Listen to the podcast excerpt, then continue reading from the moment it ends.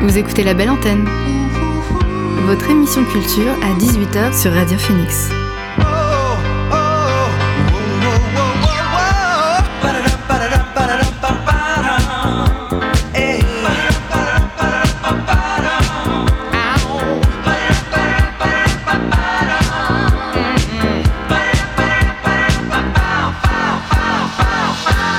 Bonjour, vous êtes sur Radio Phoenix, il est 18h, l'heure de la belle antenne, votre dose quotidienne d'actualité culturelle. J'espère que vous avez passé un bon week-end. Comme chaque semaine, Phoenix vous accompagne jusqu'à jeudi pour vous présenter les nouveautés de la scène canaise, mais pas que. Derrière le micro, c'est moi, Elvire, et au programme aujourd'hui, je reçois Patrick Foll, le directeur du théâtre de Caen, qui viendra nous présenter leur nouvelle saison. On fera aussi un petit point sur les actualités culturelles avant de retrouver Chloé pour sa chronique Rock Audity. Mais d'abord, voici le son du jour.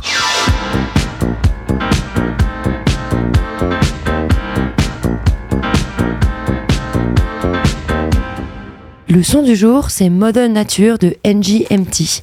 La semaine dernière est sorti le dernier morceau d'Andrew Van Wingarden et Ben Goldwasser du groupe MGMT. Le duo nous propose une balade au contour folk, bercée par une guitare acoustique et un harmonica. Le titre annonce leur cinquième album studio qu'ils ont prénommé Loss of Life. On pourra le découvrir le 23 février 2024. D'ici là, je vous laisse vous emparer de Mother of Nature. C'est le son du jour sur Radio Phoenix.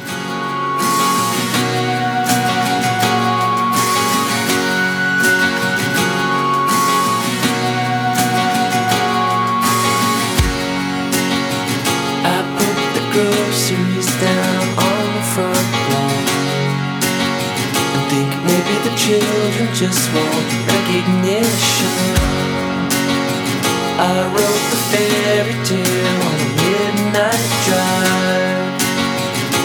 Wanting to know if I'm more than alive. I torch the fields again and kill an honest man. Now I understand Mother Nature. Me running headfirst into the thorns. It's like the lights are off, but somebody's home. I'm like that tourniquet round the sun. Turn of seven reds into neon. You see the difference when it's done. Your hesitation. Come take a walk with me down Billionaires Road. Trying to keep our balance over zero. We are like a fairy tale for the rest of our lives. Throwing the trash away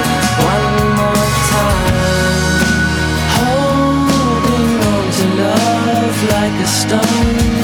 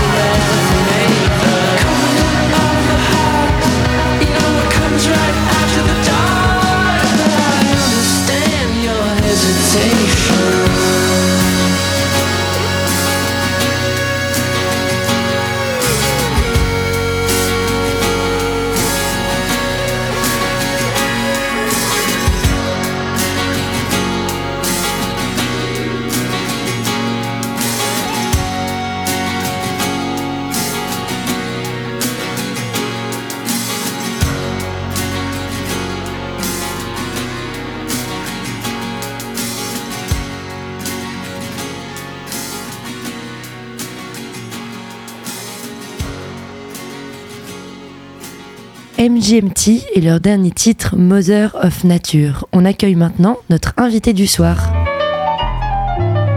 L'invité du soir dans la belle antenne. Mon invité du soir, c'est Patrick Foll, directeur du théâtre de Caen depuis 2001. Bonsoir Patrick. Bonsoir. Le théâtre de Caen, plus qu'un monument historique canet, c'est un projet unique et pluridisciplinaire. Est-ce que vous avez une ligne éditoriale particulière? Oui, alors c'est une maison musique, de musique, c'est une maison euh, musique au pluriel. Euh, dans, dans, laquelle euh, on peut trouver de l'opéra, qui est l'art total en, en soi du, spectacle vivant, puisque l'opéra, c'est de la musique, c'est du chant, c'est de la danse, mais c'est aussi du théâtre, parce que ça raconte quelque chose. C'est du théâtre chanté, en fait, pour moi. Et puis, euh, c'est une pluridisciplinaire parce qu'effectivement, on, on, y trouve aussi une programmation de théâtre dramatique, de danse contemporaine, euh, de grand ballet, de nouveaux cirques, euh, toutes les formes en fait qui nourrissent le spectacle et qui aussi quelque part nourrissent l'opéra. Voilà, donc c'est un projet euh, effectivement assez rare en France parce que les maisons d'opéra dans les autres villes de province ou à Paris, elles sont spécialisées exclusivement au service de l'art lyrique. C'est pas le cas quand. Et donc au théâtre de Caen, l'une de vos spécialités, donc c'est l'opéra, mais aussi les productions lyriques. Euh, Qu'est-ce qu'on entend derrière le, mot lyrique sur du spectacle vivant? Alors c'est ce genre très particulier qui est né en Europe euh, au début du XVIIe siècle en Italie. Euh, c'est vraiment un art européen, l'opéra. Euh, l'opéra finalement c'est quoi? C'est démultiplier la force d'une histoire, d'une émotion, par la puissance du texte, mais aussi par la puissance de la musique. Souvent, il y a eu des, raccourcis un peu malheureux qui étaient de penser que les livrets d'opéra étaient des textes un peu de deuxième catégorie par rapport aux textes de théâtre. Moi, je suis pas du tout d'accord avec ça. Euh, il y a des très grands livrets d'opéra, c'est comme dans tout. Hein, il y a des pièces de théâtre qui ont des textes plus, qui sont plus de qualité, euh, j'allais dire, euh, différente. L'opéra, en tout cas, il y a des grands chefs-d'œuvre. Ça raconte des histoires euh, qui, d'ailleurs, relèvent aussi des grands, de ce qui j'allais dire, nous anime, nous, nous fait vivre euh, des grandes questions sur la question de l'amour, sur la question de notre place, de, notre place dans la vie, euh, de qu'est-ce qu'être un être libre. Euh, ce sont des thèmes qui sont des thèmes qui traversent l'opéra. Donc euh, oui, c'est un art, en tout cas un art total, qui a la particularité de réunir en tout cas tout. Euh, on réunit du théâtre, de la musique, parce qu'il faut, il y, a il y a un enjeu musical très fort, mais il y a aussi un enjeu dramaturgique très fort. Et aujourd'hui, qu'est-ce que c'est euh, l'opéra contemporain, euh, la musique baroque contemporaine? Qu'est-ce qu'on entend par là, par exemple? Bah, en fait, c'est que dès qu'on fait de la musique, même en la jouant, euh, même en jouant de la musique qui a 300 ans, 400 ans, elle est forcément contemporaine au sens qu'elle est interprétée par des interprètes, des artistes vivants, qui sont des gens qui vivent avec leur époque, dans leur époque. Et donc, bah, c'est une interprétation euh, du moment. Et l'idée, en tout cas, l'importance, c'est de c'est ça qui est magnifique, c'est que d'abord on se rend compte que les histoires euh, de l'humanité, euh, il y a une forme d'universalité, hein, des choses qui étaient des enjeux et qui touchaient les gens il y a 400 ans, elles nous touchent aujourd'hui, elles ont encore des choses à nous raconter. Et en même temps, ce qui est important, c'est effectivement de trouver les interprètes qui vont nous permettre de comprendre ce qui était, ce qui était l'enjeu de ces œuvres à l'époque, il y a 300 ans ou 400 ans. Et donc on a besoin d'artistes qui aient cette capacité à nous proposer une lecture d'aujourd'hui, tout en effectivement respectant en tout cas les enjeux de l'histoire de départ. Vous, en tant que, directeur de, théâtre, euh, comment est-ce que vous choisissez les, les spectacles d'opéra que, vous proposez dans votre programmation? Euh, On en parlait tout à l'heure euh, en off, il n'y a pas de compagnie d'opéra. Comment ça se passe dans ce cas-là? Alors en fait, les, choses se font par rencontre, en fait, souvent soit avec un, plutôt un, musicien. En l'occurrence, là, notre spectacle d'ouverture, David et Jonatas, de Marc-Antoine Charpentier, il est né du souhait du directeur musical de correspondance, qui est l'ensemble baroque en résidence au théâtre de Caen, qui euh, a j'allais dire, commencé sa vie d'artiste autour de ce compositeur du XVIIe siècle français. Et il avait euh, le rêve de présenter un jour, de pouvoir présenter un jour un David et Jonatas en version scénique. Euh, donc c'était un souhait de, de- cet artiste. Après, la décision, effectivement, euh, c'est moi, moi qui, j'allais dire, à un moment pris le taureau entre guillemets par les cornes et j'ai décidé de lancer, de me lancer dans cette aventure de cette production, de monter une production. Pour le coup, je suis allé euh, chercher un artiste, un metteur en scène.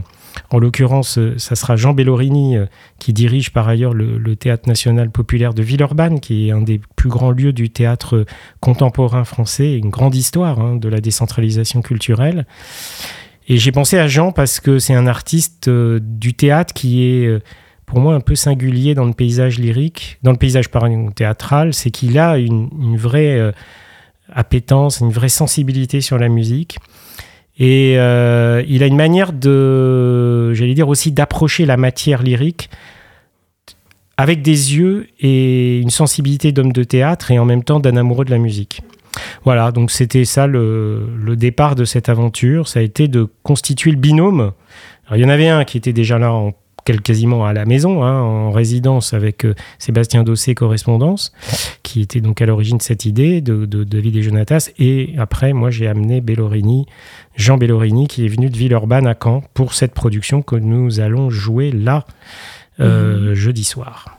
Donc ce spectacle, on peut le voir au théâtre de Caen le jeudi 10 et Jeudi 9. euh, jeudi 9 et vendredi 10 novembre aussi. Non, samedi. Ça sera le. Samedi, d'accord. Donc, Donc on c'est est- jeudi 9 et samedi. Ouais. Et samedi 11 novembre, est-ce que vous pouvez nous présenter un peu plus l'histoire en détail? Alors c'est une œuvre qui a une résonance incroyable. Quand on a décidé de monter cette œuvre il y a trois ans, il n'y avait pas la guerre en Ukraine, il n'y avait évidemment pas non plus les tragiques événements qui viennent de se passer euh, en Israël et en Palestine euh, il y a quelques semaines. Euh, le propos de cet opéra, c'était d'abord une volonté d'un lycée à, Paris, le lycée Louis-le-Grand, il existe toujours. hein. C'était une des plus grandes institutions euh, de formation de l'élite française euh, dirigé par des jésuites. Et ces jésuites, ils avaient un... Ils trouvaient que l'opéra, c'était un matériau extraordinaire pour faire passer des messages à des jeunes. L'histoire, elle est tirée de la Bible. C'est une histoire d'une amitié entre deux adolescents. Euh, une amitié très forte, on s'est promis, euh, on s'est juré euh, fidélité éternelle dans cette, dans cette, aventure d'amitié. Et la guerre, va les séparer tragiquement puisque un des deux va mourir, va être une victime du combat, de la guerre qui est déclenchée par le propre père de celui qui meurt. Donc c'est une tragédie puisque pour le coup euh, le père perd son fils, pas, pas pire, quasiment pire comme Mm. punition, Euh, et en même temps cette amitié est détruite. Et il y a une réflexion en fait dans ce livret qui était, il y a- je pense que les, les jésuites avaient deux messages. Un, euh, mettre en valeur la, la- la valeur de l'amitié comme étant une valeur qui, qui était une condition de la vie collective humaine. Ça fait pas de mal de le rappeler par les temps actuels.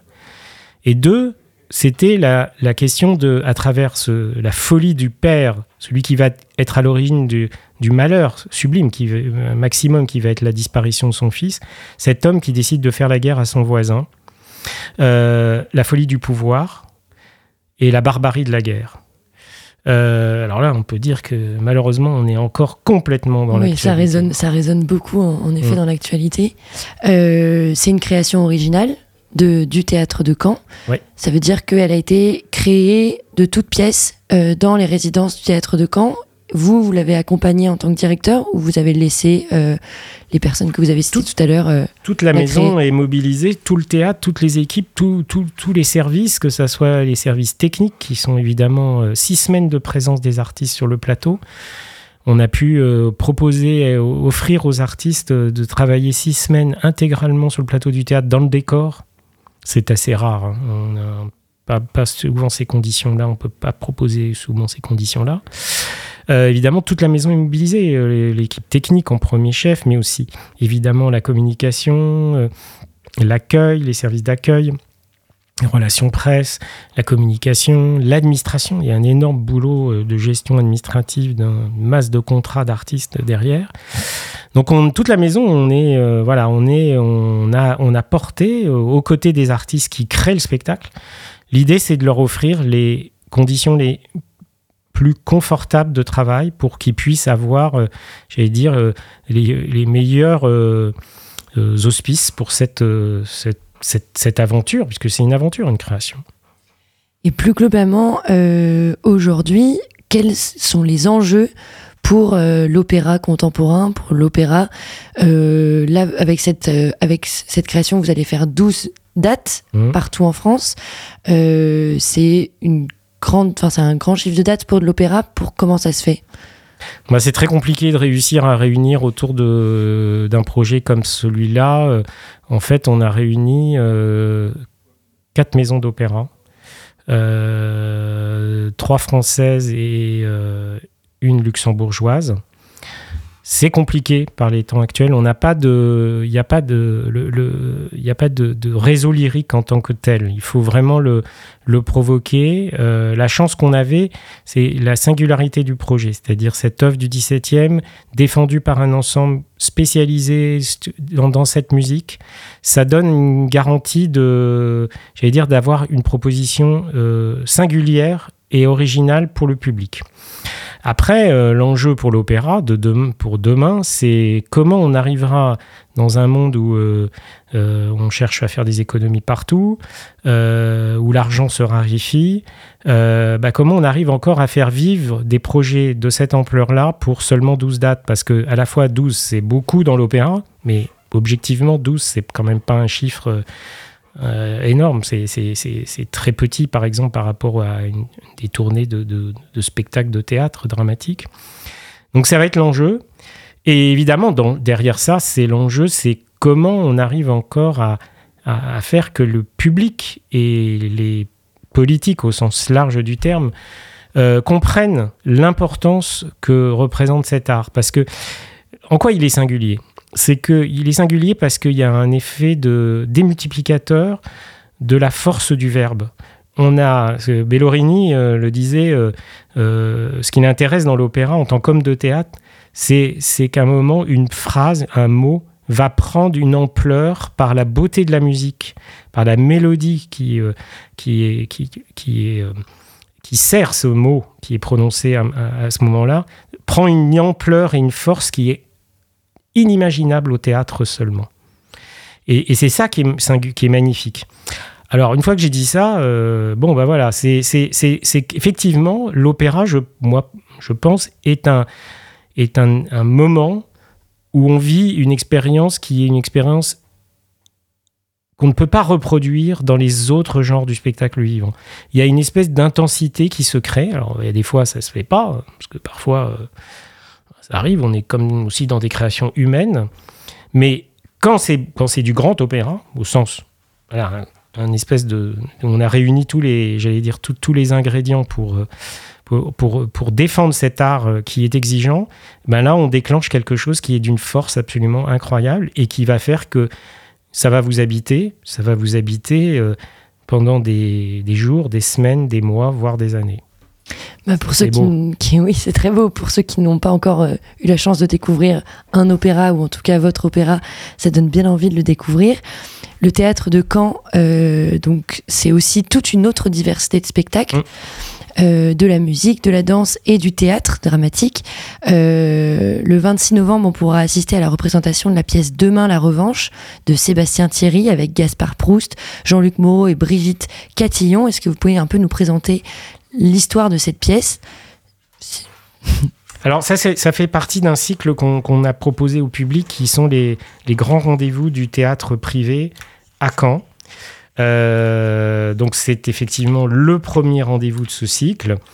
On est, vraiment dans une sélection de ce qui est parmi les meilleurs spectacles visibles sur la scène parisienne et qui sont pour le coup visibles à Caen. Il n'y a pas besoin de prendre le train pour aller les voir à Paris.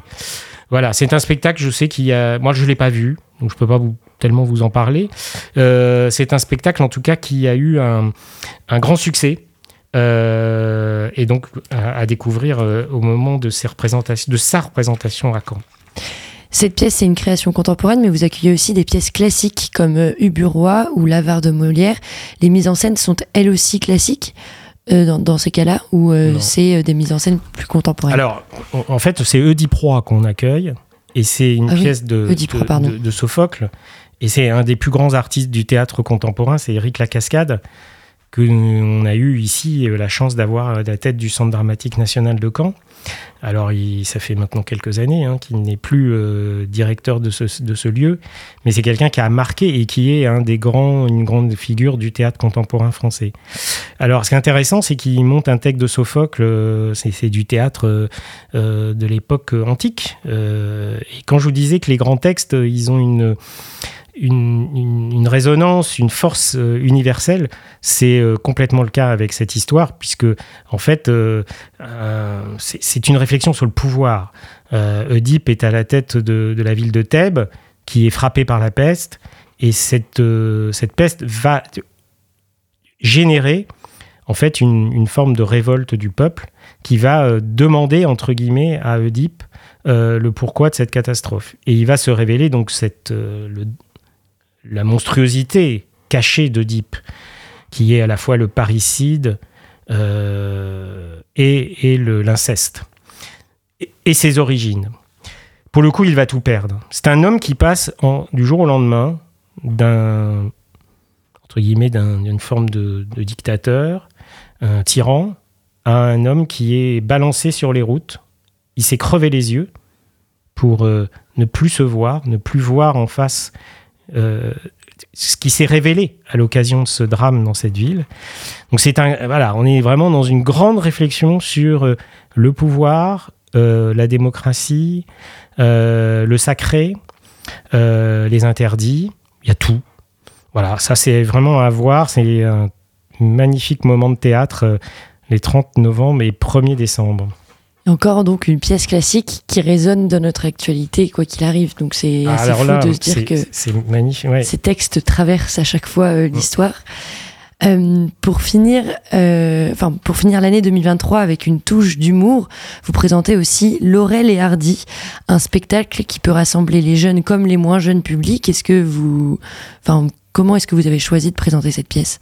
En fait, ça, c'est vraiment le fruit d'un compagnonnage et d'une longue histoire avec ce- cet orchestre qui est basé sur Caen, qui est l'Orchestre régional de Normandie, euh, qui est un orchestre très original dans le paysage français parce que c'est un orchestre de professionnels, d'artistes professionnels permanents, mais qui est indépendant d'un théâtre. Ils ne sont pas rattachés à une maison d'opéra.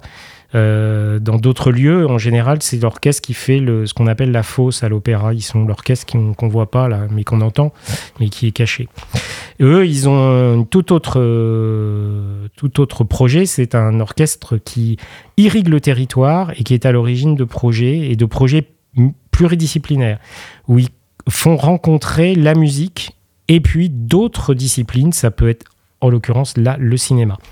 Alors, ce sont des courts-métrages de Laurel et Hardy. Ça nous fait toujours autant rire. Parce qu'il y a aussi là quelque chose de l'ordre de l'universel hein, dans leur humour. Euh, ce qui est l'occasion aussi de découvrir euh, de la musique contemporaine. On a parfois, euh, comme ça, dès qu'on prononce le mot musique contemporaine, il y en a beaucoup, ils ont très peur. Et bien là, c'est l'occasion d'entendre de la musique contemporaine qui va accompagner ces films muets, qui, parce qu'on est encore à l'époque du cinéma muet, donc il n'y a pas l'enjeu du texte. Euh, et ces musiques, elles, on retrouve d'ailleurs les origines du cinéma, hein, qui était qu'il y avait un orchestre ou un orgue dans les salles de, cons- de, de cinéma qui, était, qui jouait live, qui accompagnait les films muets. Euh, donc c'est un- un- une- manière de, de- de découvrir la musique sous un angle qui est assez original puisqu'on on assiste en même temps à une projection de cinéma, ou c'est une manière aussi d'aller au cinéma en ayant le luxe d'avoir un orchestre qui joue live pour vous. Voilà, et c'est alors là c'est tout public puisque c'est à partir de 6 ans Ah oui, donc c'est et puis bah, jusqu'à sans f- il y a pas y a pas de fin. Donc c'est juste avant les fêtes de Noël, c'est le 22 décembre, il me semble, Ouais, au théâtre de Caen. Euh, une question un peu plus personnelle pour euh, conclure un peu cette interview. Euh, vous, comment est-ce que vous êtes arrivé dans le théâtre et qu'est-ce qu'est-ce que ça vous procure comme, comme émotion, l'opéra, les productions lyriques? Alors moi, je suis venu, euh, euh, je suis venu au, au théâtre de Caen par euh, une forme de par, une rencontre professionnelle. J'étais à, l'époque, je travaillais, j'ai commencé ma carrière en, travaillant dans des établissements financiers. Par contre, j'allais beaucoup à l'opéra, au théâtre aussi, mais beaucoup à l'opéra. Et j'ai eu une rencontre, un, opéra qui été Atis de Lully, que j'ai vu en 87. J'avais à l'époque euh, 26 ans et, et ça, a eu, ça a été un choc euh, majeur. Et pour le coup, à un moment, j'ai, je me suis dit, euh, à 33 ans, j'ai un peu euh, une crise de, de, de- de vocation. En tout cas, je me suis dit que j'allais pas faire ce métier de, dans la finance toute ma vie. Et, euh, et il s'est trouvé qu'il y avait une annonce au théâtre de Caen en tant qu'administrateur. Donc je suis arrivé en 94, ça fait longtemps que je suis là. Ah oui, en effet. Et je suis resté administrateur pendant euh, six ans. Et puis j'ai pu postuler euh, à la direction euh, et j'ai commencé en 2001 euh, en tant que directeur. Donc voilà, je suis aussi un, directeur de, longue durée. Et alors, bah, pour répondre à votre question, ce qui est extraordinaire dans ce métier, c'est que chaque saison est une nouvelle saison. Et que pour le coup, et, chaque, et chaque spectacle est un événement. Donc en fait, il y a, une espèce de, de, feu d'artifice, si on peut utiliser cette image, qui est un peu permanent, vous avez des grands coups de cœur, des grands coups d'émotion, et je les ai euh, pas que avec l'opéra. Je peux avoir des, moments d'émotion fous avec le théâtre, euh, avec euh, la danse, ou avec des circassiens qui me font rêver. Bah, merci beaucoup, Patrick Foll. Euh, chères auditrices et auditeurs, je vous invite à regarder la programmation du Théâtre de Caen pour cette nouvelle saison. Elle est riche, il y en a pour tous les goûts. Ça commence dès mercredi avec le concert classique Les Voix humaines de Marin Marais avec Mathilde Vial, Thibaut Roussel et Sébastien Dossé. Euh, Peut-être que vous avez quelque chose à ajouter, Patrick? Bah, juste vous dire qu'on a quand même aussi fait des efforts de tarifs pour Ah, tous super. les étudiants jusqu'à 28 ans. Et donc, euh, regardez nos tarifs, euh, c'est vraiment intéressant. Et il y a un en particulier, on vend 30 minutes avant le lever de rideau les places qui nous restent. Et vous pouvez vous asseoir en toute première catégorie pour euh, un prix de place qui est, en, selon le spectacle, compris entre 6 euros et 10 euros. Oui, donc c'est vraiment C'est quand même hyper intéressant et vous avez des places magnifiques. Donc venez au théâtre de Caen le soir. Pas besoin de s'y prendre à l'avance. Vous arrivez et pratiquement chaque soir, je peux vous le dire, il reste des places. On peut vous en faire profiter. Eh ben, n'hésitez plus alors. Euh, au revoir Patrick Foll et à très bientôt sûrement pour euh, bah, un peu parler de, la prochaine saison de 2024, des, mois qui vont, qui vont suivre au théâtre de Caen. Avant de vous présenter les dernières actualités culturelles, je vous propose d'écouter un titre de Takai Mazza. Vendredi 3 novembre, elle a dévoilé son dernier album Sweet Justice. La rappeuse née au Zimbabwe a grandi en Australie.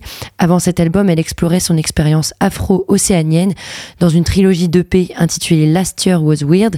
Aujourd'hui, elle affirme ses émotions, sa colère et nous offre des morceaux pour le moins cathartiques. On écoute Love and Other Drugs de Takai Mazza.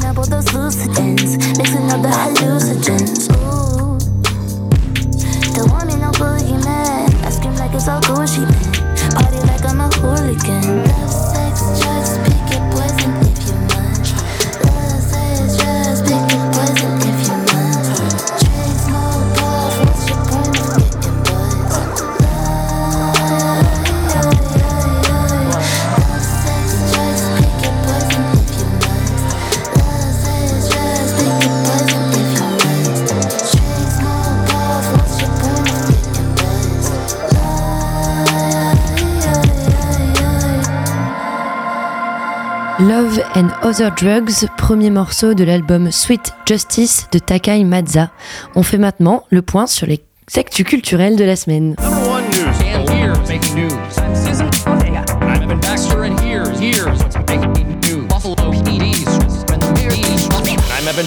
and here's what's making news? Ce week-end, en Normandie, a débuté le festival Chandelle. La 24e édition du festival se déroule en Seine-Maritime et dans l'Eure jusqu'au 19 novembre 2023. La programmation convie une trentaine d'artistes féminines de tous genres musicaux. Cet événement ne cesse d'aller à la rencontre de ses publics dans les bars, les centres sociaux, les écoles, les médiathèques, les librairies, chez l'habitant et dans les lieux associatifs du territoire normand. Je vous invite à vous pencher sur leur programmation. Vous pourrez y retrouver de grands noms comme la Grande Sophie, Leila Makala ou encore Catherine Ringer. De la BD avec le retour d'Astérix et Obélix dans un nouvel album intitulé L'Iris Blanc. Signé par le très drôle auteur Fab Caro et dessiné par Conrad, la BD se place en tête des ventes une semaine après sa sortie. Pour Fab Caro, qui s'est exprimé dans plusieurs médias, notamment sur Radio France ou Combini, écrire pour Astérix et Obélix, c'est être au service de quelque chose de plus grand que lui. Il faut respecter un cahier des charges et rester cohérent avec les personnalités de ces deux personnages iconiques. L'Iris Blanc, c'est le nom d'une nouvelle école de pensée positive venue de Rome qui commence à se propager dans les grandes villes de Rome à Lutèce. César décide de que cette méthode peut avoir un effet bénéfique sur les camps romains autour du célèbre village gaulois. Un album centré donc sur le village, drôle et efficace, selon la fille de René Goscinny. De la littérature toujours, à partir de ce lundi 6 novembre, les lauréats des grands prix littéraires d'automne seront dévoilés. Pour l'heure, on connaît déjà la lauréate du prix Femina, c'est Neige Sino et son livre Triste Tigre.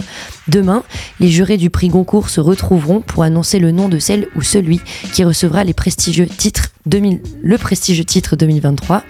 Quatre finalistes sont en lice Neige Sino de nouveau avec Triste Tigre, Eric Reinhardt et son roman Sarah Suzanne et l'écrivain, Gaspard Koenig avec Humus et enfin Jean-Baptiste Andrea et son livre Veiller sur elle. On finit en musique avec la sortie étonnante de la dernière chanson des Beatles, Now and Then. À la base de ce morceau, une démo piano-voix composée et enregistrée par John Lennon sur cassette. Il a été complété après sa mort par les autres membres du groupe. George Harrison y ajoute des parties de guitare électrique, Paul McCartney des parties de basse, piano et guitare. Ce projet, qui devait voir le jour dans les années 90, avait été abandonné pour des raisons techniques. En effet, la voix de John Lennon n'était pas assez audible. Aujourd'hui, il est entre nos mains grâce aux technologies de l'IA qui permet d'isoler la voix de Lennon et de la mixer avec des enregistrements des autres chanteurs, y compris George Harrison avant sa mort en 2001. La chanson a été achevée et sortie par les deux membres encore vivants, Paul McCartney, 81 ans, et Ringo Starr, 83 ans. Je ne pensais pas un jour introduire les Beatles dans une actualité culturelle, mais c'est bien le cas. On écoute Now and Then des Beatles dans la belle antenne.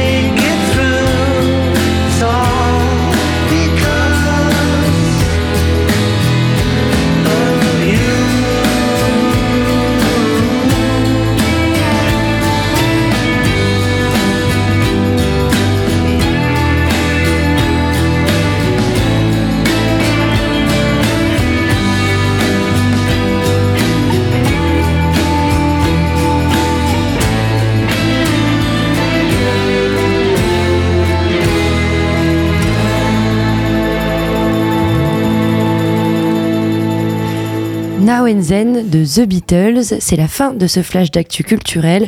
On retrouve maintenant Chloé pour sa chronique Rock Audity du lundi.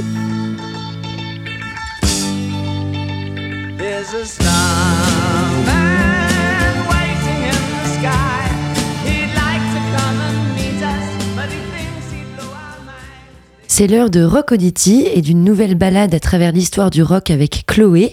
Hello Chloé, bienvenue. Salut Elvire. Ce soir, tu vas nous prouver que l'histoire du rock, du vrai et des groupes emblématiques s'écrit encore aujourd'hui. C'est ça Elvire, le rock c'est pas une musique passée qu'écoutaient nos darons sur des vinyles qui finissent dans une cave ou sur des brocantes. Et les Stones l'ont bien prouvé le 20 octobre dernier en sortant leur 26e album studio intitulé Acne Diamonds, un album énergique qui retrace bien le style musical du groupe construit depuis 1962, date de sa création. Mais tout d'abord un petit rappel de l'œuvre des Rolling Stones. Les Stones c'est des classiques comme Pace in Black,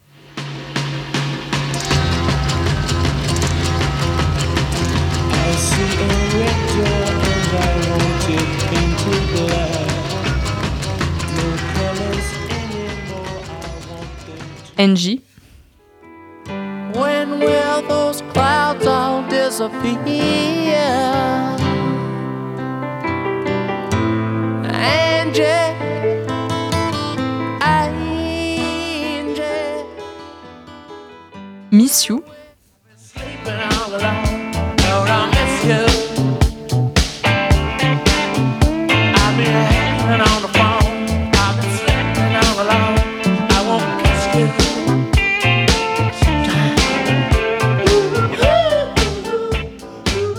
Ou encore Start Me Up.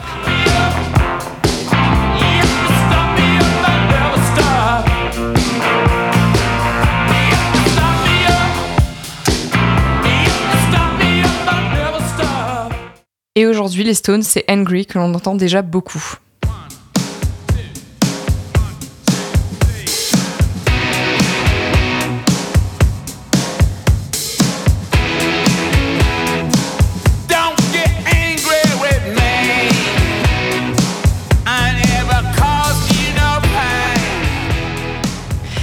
Comment tu peux expliquer une telle longévité pour un groupe qui est là depuis si longtemps Alors pour moi, il y a plusieurs raisons qui font que les Stones arrivent à rester encore debout après toutes ces années. Tout d'abord, ils arrivent à maintenir leur public grâce à des chansons nouvelles, mais qui restent bien dans leur ADN. C'est par exemple le cas de leur nouvelle chanson Get Close qu'on entend actuellement.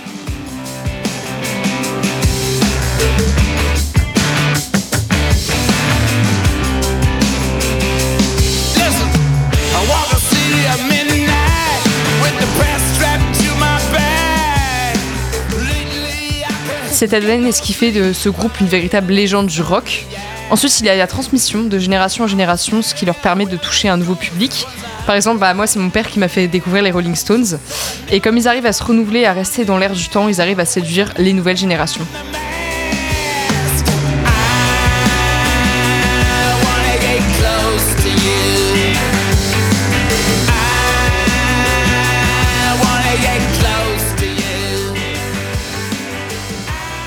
Et qu'est-ce que cet album apporte de plus à un groupe aussi mythique que les Rolling Stones Et bien, Elvire, pour réaliser cet album, les Stones ont fait appel à de nombreux artistes en featuring. On retrouve par exemple Lady Gaga à la voix et euh, Stevie Wonder, euh, Stevie Wonder au clavier sur Sweet Sound of Heaven, Elton John au piano sur Get Close, qu'on a entendu juste avant, et et Live by the Sword également. Et sur ce, dernier morceau, on retrouve également euh, Bill Wyman à la basse, le premier bassiste des Rolling Stones. Et enfin, la collaboration la plus historique, Paul McCartney sur Beat My Head Off, que l'on entend actuellement.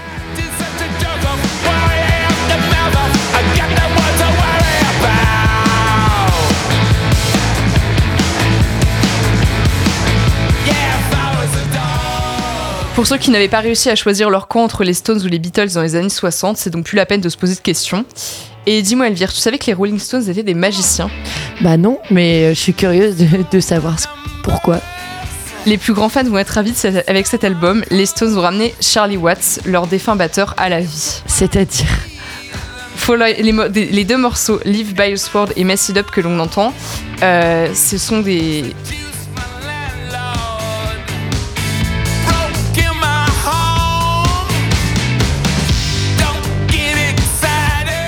Les tracks des batteries de ces morceaux avaient été enregistrés avant euh, la mort du batteur. Cet album reprend donc les bases de ce qu'est le groupe tout en y ajoutant des touches beaucoup plus actuelles. Euh, tous les éléments présents sur cet album ne sont pas sans rappeler les éléments iconiques de leur histoire, comme euh, la pseudo-rivalité avec les Beatles, le départ de Bill Wyman et la mort de Charlie Watts. La voix de Mick Jagger laisse transparaître sa rage de vivre et de vivre sa musique jusqu'au bout. Il faut pas oublier qu'à maintenant 80 ans, il a déjà subi une opération du cœur et s'en est très bien remis. Je peux d'ailleurs confirmer qu'il est plus euh, en forme que jamais quand il est sur scène. Et c'est donc le cas euh, aussi de Keith, de Keith Richards et de Ronnie Wood, les deux guitaristes du groupe. Mais vu l'âge des membres du groupe, est-ce que tu penses qu'il s'agit de leur dernier album? J'ai pas envie de me prononcer, pour moi il peut pas y avoir un monde sans les Stones. Bah, merci beaucoup pour cette découverte, Chloé. On pensera à aller écouter ce nouvel album. Quelle chanson tu nous recommandes en particulier? Je dirais Driving Me Too Hard, on reconnaît bien les inspirations du groupe et tout son ADN. Bah, Merci. À la semaine prochaine pour un nouvel épisode de Rock Audity. Salut Elvire, à la semaine prochaine et n'oubliez pas, Acne Diamond est déjà disponible en disque et sur toutes les plateformes. Exactement. Et on écoute Driving Me Too Hard des Rolling Stones dans la belle antenne.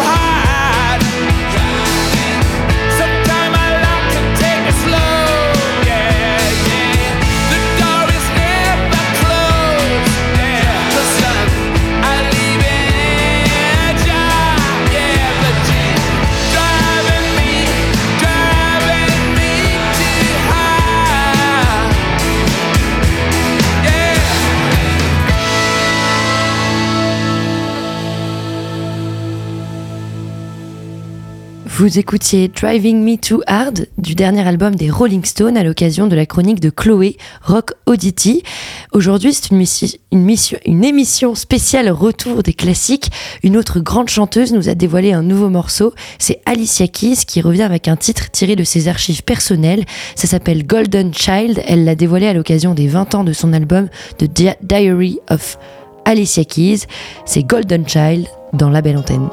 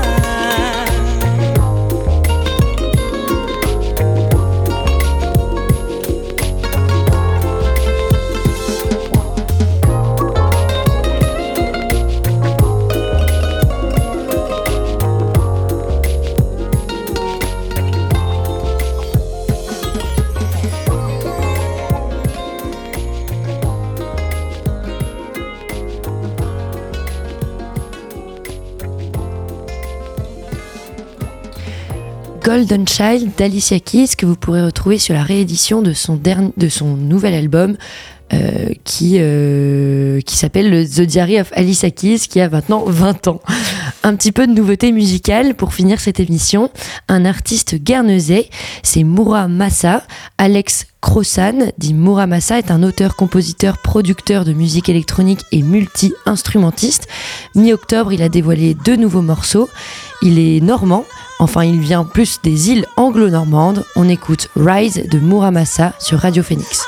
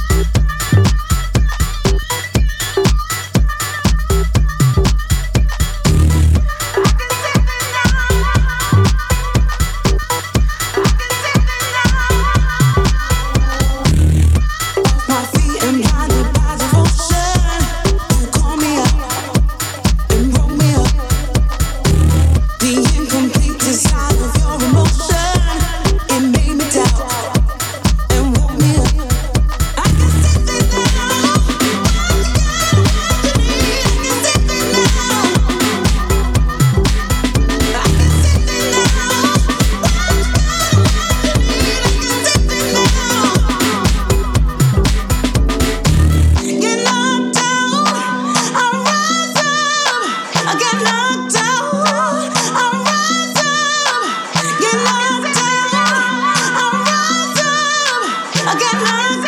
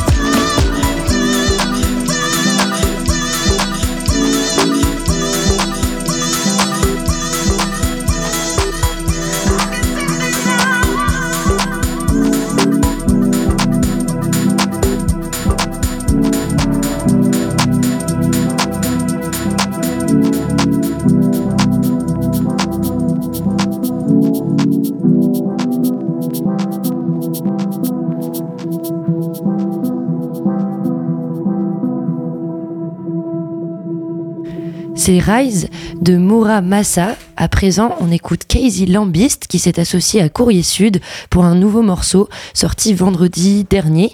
Ça s'appelle Many Lives. C'est une première collaboration entre ces deux artistes. On l'écoute tout de suite dans la belle antenne.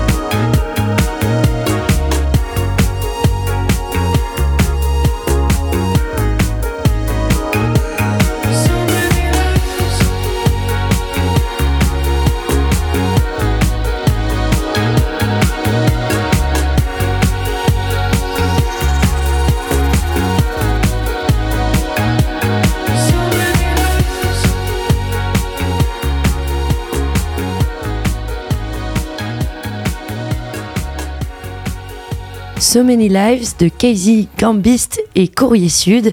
La belle antenne, c'est fini pour aujourd'hui. On se retrouve demain à 18h. Avant ça, vous serez avec Axel et Simon pour l'émission C'est pas faux et à, midi et Johan à 13h pour votre rendez-vous actu avec la Méridienne. Merci de nous avoir écoutés. Merci à Lucas dans la régie sans qui je ne pourrais pas vous parler. Vive la culture et vive la radio. À demain.